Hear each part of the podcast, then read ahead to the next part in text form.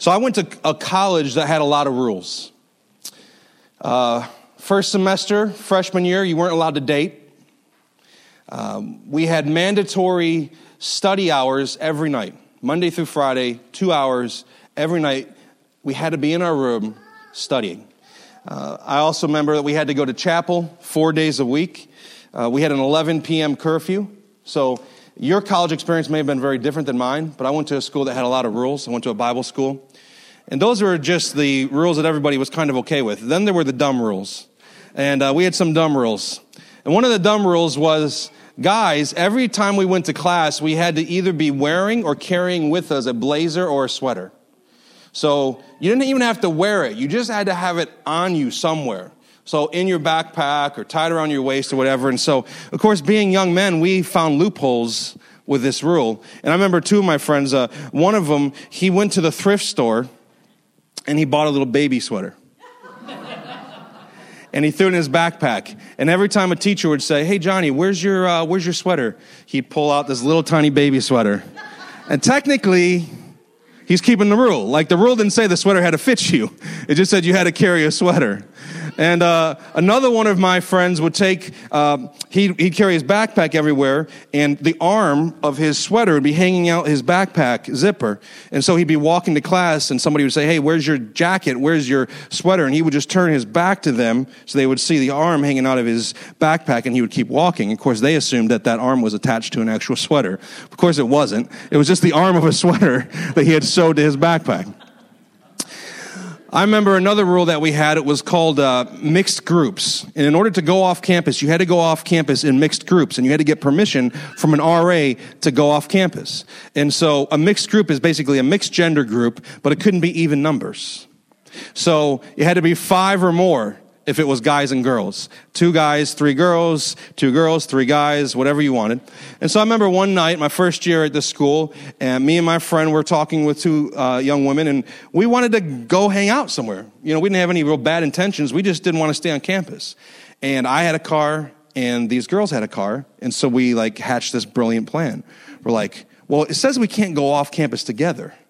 But what if we go off separate and just like run into each other, quote unquote, somewhere. So that was our whole plan. We're going to go off campus. We're going to head to Henrietta. We're going to run into each other at a Barnes and Noble. And if anybody comes up to us and says, Hey, you guys know there's only four of you. You're not supposed to be off campus together. We would say, Oh, we just ran into each other. Like we didn't actually leave campus together, thinking that our integrity would still be intact. about a mile down the road, as we were heading to Henrietta at about 65 miles an hour, I hit a deer. $2,000 worth of damage to my car. And it's always a reminder to me that God has interesting ways of looking out for us when we're, when we're trying to bend the rules and trying to break the rules. There were some dumb rules. You know, when Jesus walked the earth, the Jewish people had a lot of rules. And if we're honest, some of them were a little dumb. Uh, the Mishnah was a collection of Jewish laws that had been gleaned from the teachings of well over a hundred different rabbis. And it was put together like in this little book, this little booklet, this little document called the Mishnah about 200 years before Jesus was born. And the Mishnah was essentially a list of rules. It wasn't scripture, it was tradition. It was on top of scripture. Here's a bunch of rules, and one of the main focuses was protecting the Sabbath and making sure that people didn't work on the Sabbath, even accidentally. And so, in an attempt to make sure that people didn't accidentally work on the Sabbath, they came up with pages and pages of rules. And I just want to share a few of them with you because they're just so absurd. Okay, so here's a few. One rule in the Mishnah was this looking in the mirror on the Sabbath was forbidden. How many of you this morning already broke that Mishnah rule? You looked in the mirror. Looking in the mirror was forbidden, and here's why not because of vanity, but because you might see a gray hair, and you might be tempted to pull that gray hair out. And if you pull that gray hair out of your head, it's work, and you can't work on the Sabbath. You could not wear false teeth if you had them. Why? Because if they fell out, you would be tempted to pick them up and put them back in, and that considered work. Uh, the rabbis would debate about uh, a man with a wooden leg. If his home caught on fire, was he allowed by the Mishnah to carry his wooden leg out of the burning house. I mean, these are the sort of things that the religious teachers were spending their energy and their time in debating. And here's this one I thought was the most ridiculous of all. One could spit on the Sabbath. You were allowed to spit on the Sabbath, but you had to be careful where you spit. Because if it landed on dirt and you then scuffed it with your sandal, do you know what you were doing?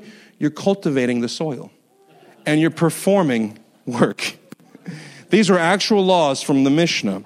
And these were all the laws that the Pharisees were determined to follow. And not just determined to follow, but determined that everyone else should also follow. And the Sabbath was only one part of the Mishnah. In fact, the biggest concern of the Mishnah was not the Sabbath. The biggest concern of the Mishnah was cleanliness. Uh, and much of it was concerned with what we would consider to be ritual washing. Now, this arose from the Old Testament because in the Old Testament, I think in Exodus 30 and Exodus 40, there's a biblical command given to the priests that they should always be washing their hands. But that was just to the priest and for very specific purposes. 200 years before Jesus, every pious, devoted Jew was considering themselves responsible to be involved in ritual washing all the time. So here's what they're doing they're washing all the time. I mean, before meals, they would wash. They had this very detailed way they should wash their hands. And it really is reminiscent of a way a modern day surgeon prepares him or herself to enter the operating room. Very careful washing of their hands. And if they were to go out to the marketplace, Wegmans or Target or Walmart, someplace where they might somehow defile themselves, they would come back and not just wash their hands, they would have to take a whole bath. It was a pretty big deal. There is actually 35 pages devoted just to how you washed your dishes. Now, marrying Aaron, I've learned that there's different definitions of clean when it comes to dishes. Do you know what I mean? For me, as long as there's not huge chunks of food on the plate, like that's pretty clean, right? I can use that again. Aaron has got to be like steamed and, and, and spotless. And so I understand there's some room for conversation about how do we wash our dishes.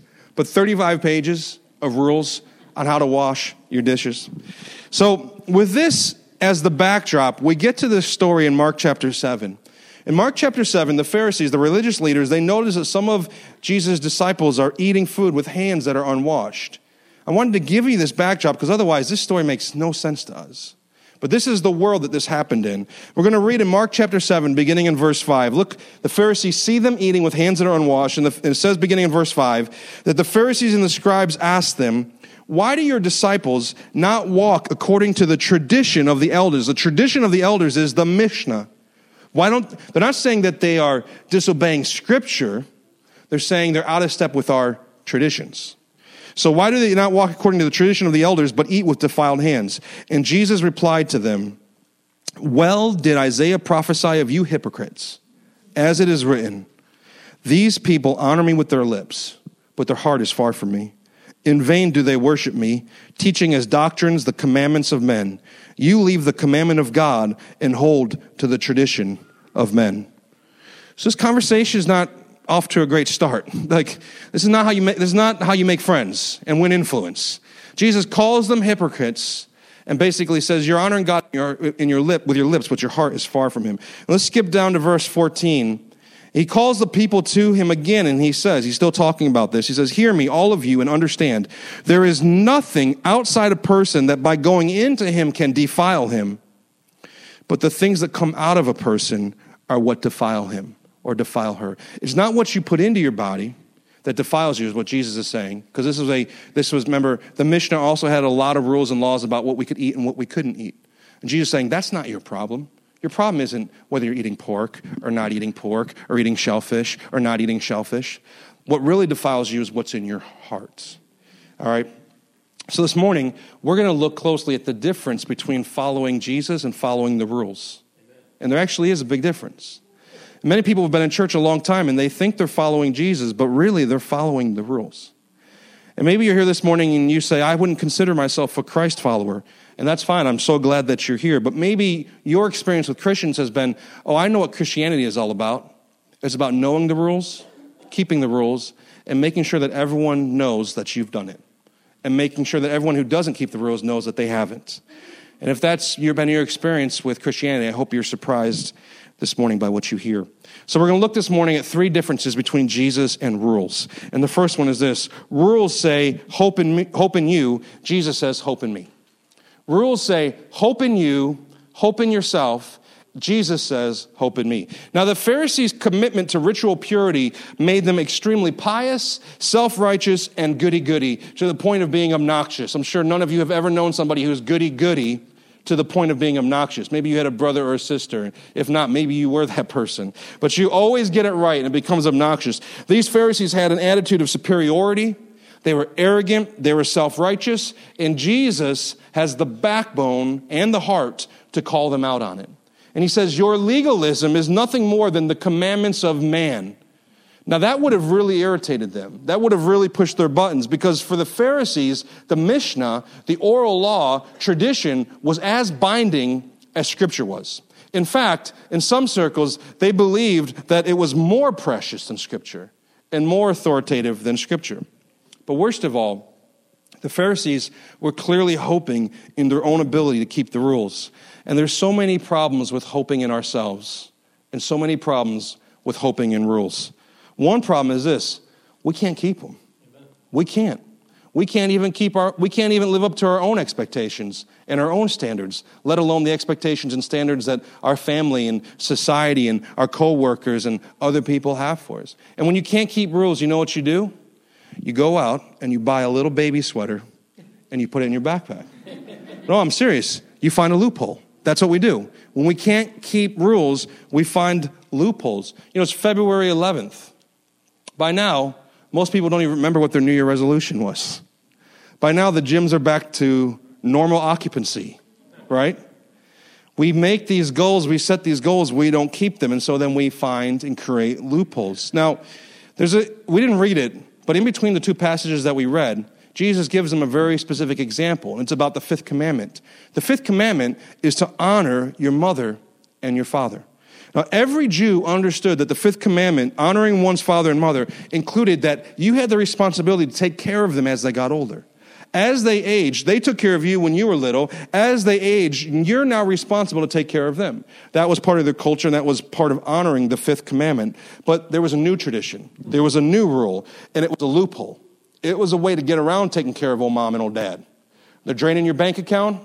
Well, we got a new rule, we got a new tradition. And all you simply had to do was say, All of my possessions are given to God. It was called Corban. If you said, My possessions are Corban, what it meant was, Everything I own is God's, so because it's God's, I can't help you. Sorry, mom. Sorry, dad. I know you have needs. I can't do it. I've devoted all my stuff to God. Even worse than that, the tradition in the Mishnah required a person to keep that vow even if it was spoken rashly or in a fit of anger. Now, I know kids and parents don't ever have rash moments or fits of anger, but imagine if everything you ever said to your mom and dad in a fit of anger you had to keep, you were held to. And that's what they're saying here. Even if you say it when you're not thinking straight, even when you tell your mom when you're angry, I'm never providing anything for you, I'm giving it all to God, you had to keep your word according to the tradition. One's vow to God was more important than keeping the fifth commandment. That's what was happening tradition over scripture. So, what's interesting here is that the very people who try to prove themselves by keeping the rules end up twisting the rules in order to find a loophole. But what does that look like for you and me today? I think that sometimes when we're rule followers in our heart, here's what we do we're always asking and debating questions of technicality. So things like this How much exactly can I get away with before it's sin? How much can I do? How close to the edge can I get until God will actually be upset with me, right? That was like the primary question I used to have with my teenage friends back in Christian high school. We always were wondering, how much is too much? How far is too far? And when your heart is asking that sort of question, you're a rule follower. But you don't really like the rules, so what are you looking for? A loophole you're arguing over technicalities instead of hearing the heart behind the rule. Some rule followers tend to be so busy taking a stand on personal convictions, political views, and cultural distinctives that they're too warped by all of that to take the time to love people, to listen to people who are different than them, and to learn from people. Recently, I heard a, a speaker say Christians need to spend less time taking a stand and more time taking a walk. And this is what he meant. Less time taking a stand on social media and saying, this is all things we stand for, and if you don't stand for these things, then you're nothing like us. And more time taking a walk, journeying with people, walking alongside people, getting to know people, listening to them, submitting ourselves even to learn from them. All of us can learn from one another. And you know, you can learn from people who don't agree with you on certain things. And this is the heart of God. But we've elevated in some ways our rule following to say, well, oh yeah, yeah, but let me, let me make sure that you know exactly where I stand on this. The heart of the law is to love. And so we have this problem of, of looking for loopholes. Another problem with trying to hope in rules is that we end up treating the symptom instead of the sickness. Did you notice that Jesus called him a hypocrite? A hypocrite was a play actor, a, a phony. And worst of all, he said that although you are outward, outwardly honoring God, the core of your life is not even close. So on the outside, it looks like you got together. You're in church every week. You're paying the tithe. You're giving the offering. You're singing the songs. You're doing it all. But your heart is far from me. And what's ironic about this is they thought they were the best. They thought they were the greatest. Here's the problem with rules and hoping and trusting in rules. They may control your behavior, but they can't change your heart. It may place a fence around your life, but it doesn't fix your biggest issue. And our behavior is just the symptom of our sickness. And our sickness, as we see in this passage, is in our hearts. So treating just the symptoms is sort of like taking medicine to suppress a cough when you have a cold. It might suppress the cough, but it doesn't treat the cold. Or taking medicine to break a fever when you have the flu. It may break the fever, it may bring your temperature down, but it doesn't actually cure the flu. See, behavior is the symptom of what's going on in our rule breaking hearts. But our real issue is worship, beholding that we're loving someone or something more than Jesus. And there's no rule that you can follow that's going to make you love Jesus more than anything else in the world. Here's the other problem with hoping in rules. Even your rule keeping, even your best rule keeping, you know what it does to you? It destroys you and it deceives you. And here's how it does it it destroys you by making you very arrogant like the Pharisees, or by making you very feeling very insecure because you're not good enough at keeping the rules. You might ask at this point, why would anyone choose to keep the rules? What's the attraction to rules? Why do we follow rules instead of following Jesus? There's two reasons. The first one is this if you are a rule follower, you know what it does? It puts you in control of your own salvation. It puts you in the driver's seat. You saved yourself by following the rules. And at the end of the day, that's what every single human being wants. We want to be in control. We want to be in power. We don't want to be indebted to anybody. And so if we're rule keeping Christians, then we're not indebted to God. We're just indebted to ourselves for keeping the rules. But the other thing that happens is if you saved yourself by keeping the rules, it puts a limit on what God can ask of you. You're like a spiritual taxpayer. You did your part. And so now, God, you can't ask me to suffer. You can't ask me to walk through that pain. You can't ask for, you can't, you can't ask of me to endure family issues. You can't ask me to go through the loss of a job. God, don't you know all the rules I've been keeping for you? Don't you know all the good things I've been doing for you? So here's how rule keeping can destroy you and deceive you. It actually makes you think that God is indebted to you when the whole message of the gospel is we are indebted to God Amen. beyond anything we could ever imagine. When you hope in yourself, you're either constantly failing yourself or proving yourself and neither makes your heart confident and humble at the same time. Rules say hope in you, Jesus says hope in me. All right, second point this morning. Rules are about trying, Jesus is about trusting. Rules are about trying, Jesus is about trusting. What Jesus said here, by the way, in this text was revolutionary. When he said in verse 15, there's nothing outside a person that by going into him can defile him, but the things that come out of a person are what defile him, that was so radically revolutionary, but we can't understand it probably properly today. Dr. Vincent Taylor, who wrote a book called The Gospel According to St. Mark, he said this about verse 15. In laying down the principle that uncleanness comes from within and not from without, Jesus stated a truth uncommon in contemporary Judaism, which was destined to free Christianity from the bondage of legalism. And William Barclay looks at this verse and he says, This is the most revolutionary passage in the entire New Testament. The most revolutionary passage in the entire New Testament when Jesus says, Not what you put in that defiles you, it's what comes out of you that defiles you.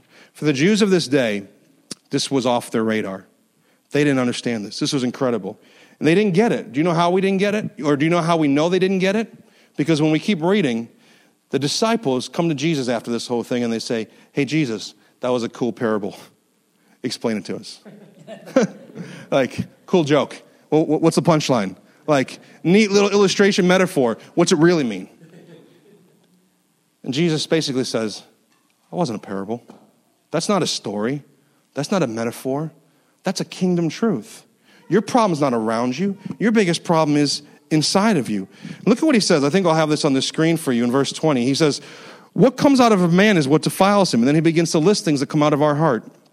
From within, out of the heart of man or woman, come evil thoughts sexual immorality, theft, murder, adultery, coveting, wickedness, deceit, sensuality, envy, slander, pride, foolishness.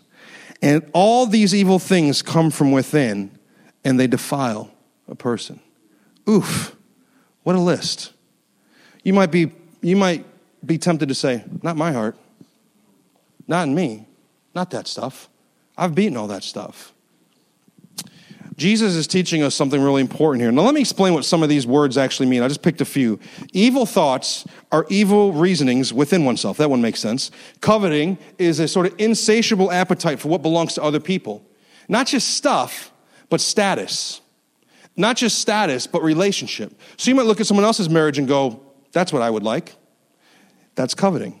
You might look at someone else's job and, or, or, or lifestyle and say, I would, man, what would I do you start daydreaming. What would I do if I lived there, if I had that sort of money? You might, you might watch celebrities on TV and think, oh man, I know they say money ruins you, but just give me a chance. let me prove that I'm the exception. Give me, let's, let's just test it out. That's coveting. Deceit means to not just to deceive people, but to bait people, to try and trick people. This could be something that we do in our workplaces, where we're deceiving people to move ourselves forward in whatever we're doing in work. Sensuality is plunging into moral debauchery in open defiance of public opinion, saying no matter what society agrees on, I'm going to enjoy pleasure at my own choosing. Envy is refers to an evil eye that watches another person's possession. You can't take your eyes off someone else's stuff or someone else because you envy it. Slander is not just talking against each other, but it's blasphemy against God. By the way, blasphemy against God and taking the Lord's name in vain is not just cussing and cursing the way that maybe we hear. Taking the Lord's name in vain and blasphemy against God is also accrediting to God things that he didn't do or say. So we got to be careful about when we say, the Lord said to me this. If the Lord didn't say it to you, that's blaspheming his name. That's not honoring his name. And it's also making him ha- pick your side of the battle in every argument that he doesn't pick in Scripture. And there's lots of them. Lots of opinions that we have. It's okay to say it's your opinion. This is how I feel. That's fine. But when you start to say, God also thinks this way, isn't it interesting that God happens to support all of my preferences? It's so, it's worked out so well. I mean, this is just very convenient. Well, you know what you've done? You don't have a God that's created you in his image. You have a God that you've created in your image. And he serves your agenda and your purposes. And this is what Jesus is saying. This comes out of our heart. And then another word he says here is pride. Pride is the sin of a self praising person who has contempt for everyone but him or herself, who can judge everyone else by their actions but, deter- but is determined to be judged by their motivations.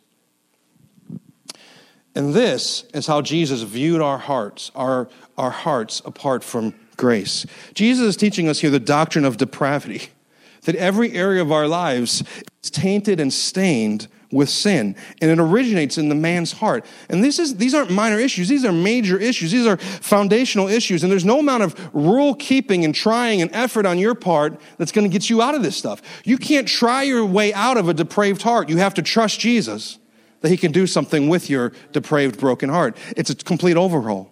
I remember over here years ago on the corner of uh, 57 and 31 near the office where I used to work, there used to be a place called JD Fish Fry. Anybody remember JD's Fish Fry? You go in there and you get some uh, some yummy fried up uh, fish and some yummy fried up fries and JD's Fish Fry. Well, eventually it closed, and Tim Hortons wanted to come in. That didn't go so well, but Tim Hortons came in. Well, what did Tim Hortons do? Did they just move in, put up new signs, repaint the outside? What did they do? They leveled JD's Fish Fry because they wanted to build from the ground up so that it looked the way it was supposed to look it functioned the way it was supposed to function. And even as the building was being built, you've, you've experienced this, as buildings are being built, sometimes you can tell what they are before there's a sign, before there's paint, because they look the right way. This is what it means to trust in Jesus. Not, Jesus, come into my life and I'm going to try really hard to redecorate and rearrange, repaint, put a new sign up, I belong to you. Jesus wants to come in and level Amen. our hearts, level our lives. Why? It hurts, it's painful, but why? So that as He builds us up, we look the way we're supposed to look. We act the way we're supposed to act. We function the way we're supposed to function. And when somebody looks at us, they know exactly who we are, and they know exactly whose we are. You can try and try and try, but you cannot fix yourself. You must trust in Jesus and what He's done for you. The gospel says this you cannot achieve a right heart, you can only receive a right heart. It's the only hope we have. Not to earn our way into a better heart than what Jesus talks about, but to receive a right heart. And then my last point this morning the difference between rules and Jesus is this rules keep people out, but Jesus brings people in. Somebody say amen. amen. Rules keep people out, but Jesus, he brings people in. Now, at this point in the message, there's probably two categories of people in the room, two different responses to everything you've heard. The first type of person is this you're saying something like this in your heart Boy, I'm really glad you're saying this, Pastor. A lot of people in this room need to hear this.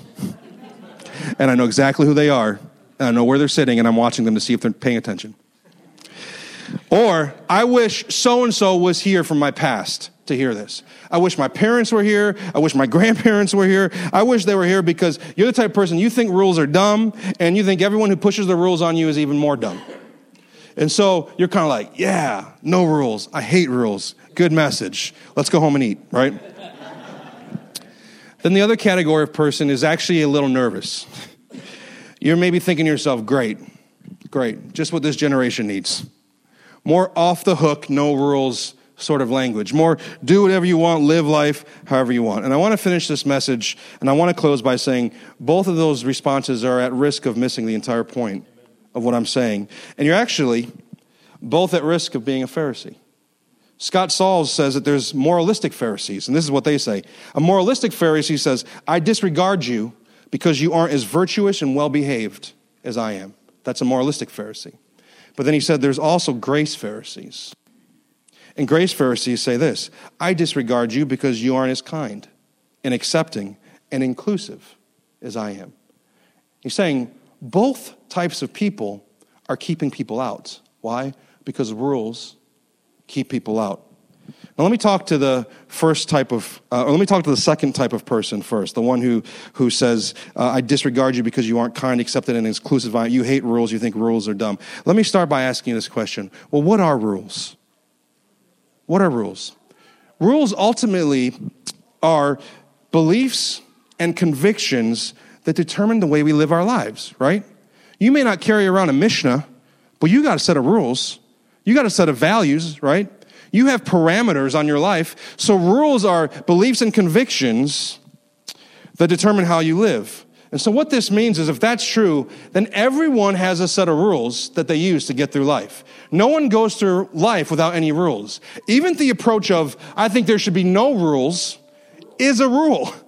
You're saying to people, hey, I got a rule for you. No rules. Now, you wouldn't say it that way because you don't like rules, but you've just given them a rule in the form of a no rule. So, this whole thing about rules isn't just about uptight, legalistic people. This is about all of us. When we live our lives according to our way, not according to Jesus' way, whether it's a moralistic Pharisee or a grace Pharisee, and we demand that everyone else see things the way we see them, then it's our rules keeping people on the outside. How do you know what your rules are, by the way? Well, pay attention because you'll get angry when people don't play by your rules. You'll get frustrated at work when people aren't playing by your rules. You'll feel disrespected when people don't keep your rules, and you'll find yourself saying things like this That person should know better. And what you're saying is, they should know my rules and they should live by them. Or you're saying, Why can't everyone just be like me? Why can't everyone just think like me, act like me, drive like me, shop like me, work like me? You're saying, how come you don't keep my rules? I got this Mishnah, David's Mishnah. Here's my rules. Why don't you live by them? And when you don't live by them, I find myself inordinately frustrated and irritated with you. Or maybe you'll say something like this How can that idiot believe that's true? And we're not talking about things in Scripture, we're talking about personal preferences, cultural distinctives, and things that maybe the Holy Spirit has convicted you of because of your journey and because of your maturity in Christ that he's not speaking to somebody else. It doesn't mean you can't share wisdom with people. It doesn't mean you can't share your story with people. But what it means is you don't take your rule book and put it like a yoke on someone else's shoulders and say, now live just like I live. Everyone's journey is different, and God's working through his grace with everyone else.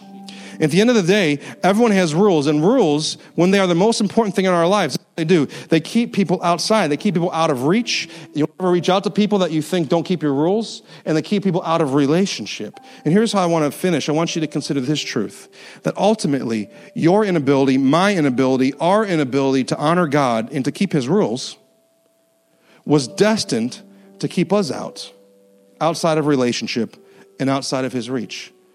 That's what it would have done. And it's the one thing that we all need most. But Jesus brings us in. Or how does Jesus bring us in? As we walk through Mark, every encounter, every story, every teaching, every miracle, every conversation, every moment is moving Jesus closer to the cross. And this is a big one here in Mark chapter 7. What happens in Mark chapter 7 is all of a sudden the religious leaders go, Man, he's not just doing cool stuff, he's actually threatening the status quo. This is when the religious leaders began to go, This Jesus is a danger to us and to our ways of lives. And it was interactions like this one in Mark 7 that determined the eventual outcome for Jesus that he would be lied about and sold out by the religious leaders, and that Rome would be convinced to kill him as a criminal, as an enemy of the state. In encounters like the one that we looked at this morning, Mark chapter 7, this is what got Jesus killed. This is what got him killed. But Jesus spoke the truth, even though he knew it would cost him his life. Jesus loved the outsider, even knowing that it would anger the insiders.